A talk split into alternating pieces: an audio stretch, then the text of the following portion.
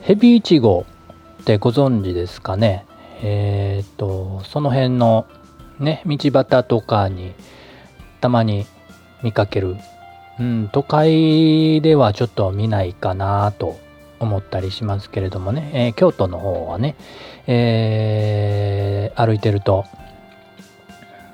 たまに見かけることがあります。まあね、あの、京都でもね、えー、街中のね、付近とかではないですけれども、ちょっとね、あの北の方に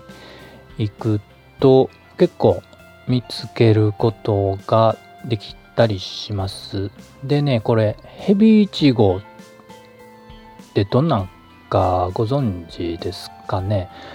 うん、散歩してたら見つけたんですけれども写真をね、えー、見てみたら近くにねいちごらしいいちごらしい葉っぱがねなくてなんか丸っこい葉っぱ艶のある丸っこい葉っぱが周りにあってあれこれヘビイチゴやと思ってたけどちょっと違うのかなと思ったんですよで、いちごの葉っぱぱはこんなんじゃないなと。で、写真をね、えー、くまなく、くまなくって言ってもちっちゃい写真ですけれども、見渡してみたらね、左下の方にちょろっと葉っぱがね、えー、いちごらしい葉っぱが見つかりまして、えー、わかりますかねいちごらしい葉っぱってねなんなんていうか独特のね、えー、お店お店では葉っぱついてないか。あの園芸店とかねホームセンターとかで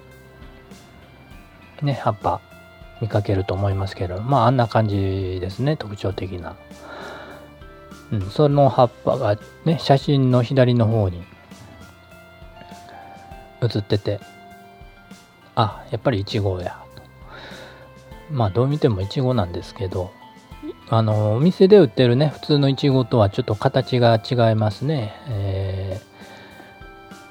ー、でねあのヘビイチゴに似たものでヤブヘビイチゴってあるんですけれども葉っぱがね、えー、ちょっと違うみたいなんですよね。葉っぱで違い比較して見分けることできるみたいで。で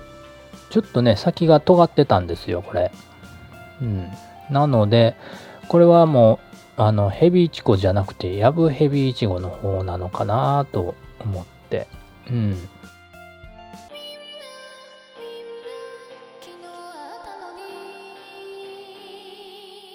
まあ、写真の話なのでね、写真見ないと、ちょっと何を言ってんのかわからないでしょうけれども、